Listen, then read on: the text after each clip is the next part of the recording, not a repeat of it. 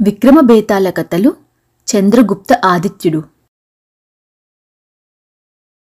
చాలా కాలం క్రితం ఉజ్జయిని దేశాన్ని చంద్రగుప్త ఆదిత్యుడు పరిపాలిస్తూ ఉండేవాడు. అతనిని చంద్రవర్మ ఆదిత్య అని కూడా పిలిచేవారు. ఆ దేశంలో వేసేల ఇంట్లో అలంకారవల్లి అనే అమ్మాయి ఉంది. అలంకారవల్లి మంచి లక్షణాలు కలిగి ఉన్న అమ్మాయి.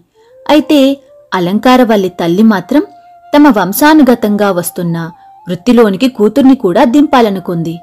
ఒక ధనవంతుడికో రాజుకో ఆమెను అప్పజెప్పటానికి అలంకారవల్లి తల్లి నిర్ణయించుకుంది.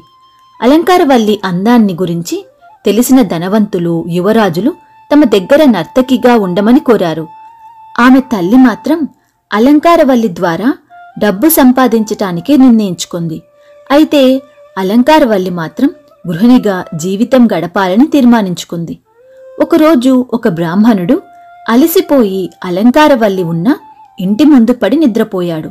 ఎన్నో రోజుల నుంచి నిద్ర లేకపోవటం వల్ల ఆ యువకుడు గాఢ నిద్రలో ఉన్నాడు. తెల్లవారిన తరువాత కూడా అక్కడే ఉన్నాడు. ఉదయాన్నే రోడ్లు ఊడ్చటానికి వచ్చిన సేవకులు అలంకారవల్లి తల్లికి ఆ యువకుడిని గురించి చెప్పారు. ఆమె బయటకు వచ్చింది.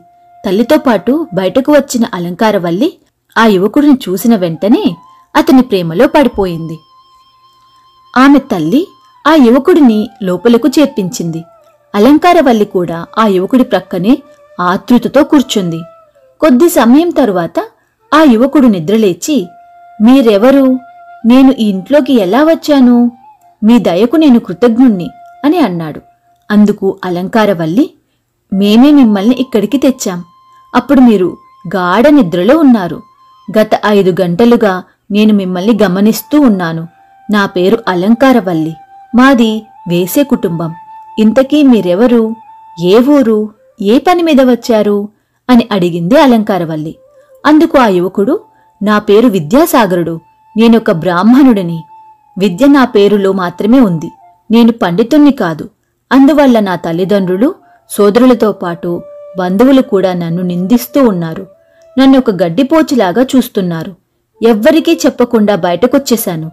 పండితుణ్ణి కావాలనుకుంటున్నాను అని వివరించాడు. ఆ యువకుడు కొద్దిసేపు ఆగి జ్ఞానాన్ని పెంచుకోవాలనే లక్ష్యంతో నేను ఇల్లు వదిలి వచ్చాను. ఎంతో మంది పండితుల్ని కలిశాను. నా కోరిక మాత్రం తీరలేదు. ఆ తరువాత ఒక భూతం సహాయంతో నేను అనేక విద్యలు నేర్చుకున్నాను. పాండిత్యం సంపాదించాను. ఇప్పుడు నేను ఒక గొప్ప పండితుణ్ణి. నాకు జ్ఞాన విద్య నేర్పినది నిజానికి భూతం కాదు. శాపం వలన ఒక యక్షుడు భూతంగా మారిపోయాడు. శాప విమోచనమైన తరువాత అతను నాకు తన నిజస్వరూపం చూపించి నన్ను పండితునిగా మార్చాడు. అతని వద్ద సెలవు తీసుకుని నేను వెళుతూ మార్గమధ్యంలో అలసిపోయి మీ ఇంటి ముందు పడిపోయాను అని వివరించాడు. ఆ యువకుడి మాట విన్న తల్లి కూతుళ్ళు అమితానందించారు. అదే సమయంలో అలంకారవల్లి తనకు ఆ యువకుణ్ణి పెళ్ళి చేసుకోవాలని ఉన్నదనే అభిప్రాయాన్ని బయటపెట్టింది. అందుకు ఆ యువకుడు అలంకారవల్లి నేను బ్రాహ్మణ యువకుణ్ణి. నీ ప్రవర్తన మంచిదైనప్పటికీ నేను నేను పెళ్ళి చేసుకోవటానికి నా మనస్సు అంగీకరించటం లేదు.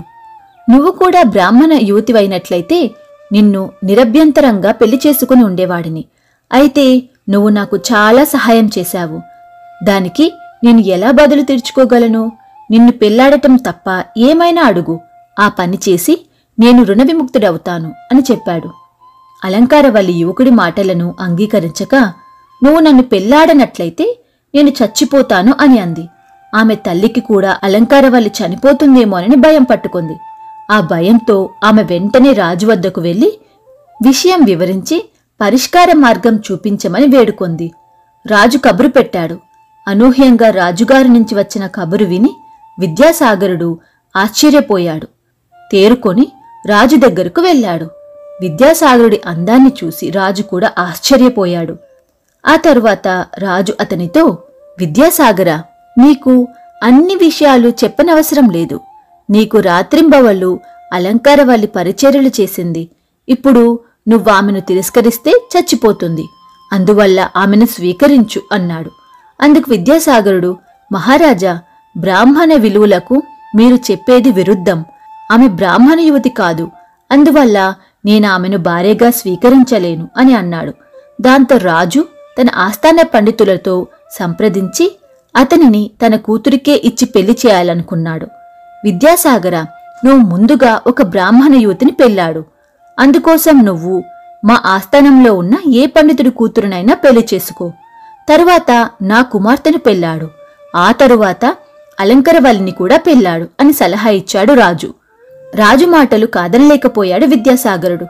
చివరికి ఒక వ్యాపారస్తుడి కుమార్తెతో పాటు మొత్తం నలుగురు యువతుల్ని విద్యాసాగరుడు పెళ్ళి చేసుకున్నాడు. కొద్ది కాలానికి విద్యాసాగరుడికి వరూచి విక్రమార్క బట్టి భతృహరి అనే నలుగురు పిల్లలు పుట్టారు. వాళ్ళంతా పెరిగి పెద్దవాళ్ళయ్యారు. అన్ని విద్యలు అభ్యసించారు. చంద్రగుప్త ఆదిత్య ముసలివాడు కావటంతో అతను అల్లుడికి రాజ్యభారాన్ని అప్పగించి సన్యసించాడు.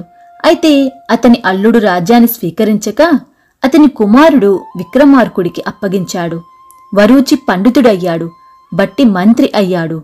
భర్తృహరి సైన్యాధ్యక్షుడయ్యాడు.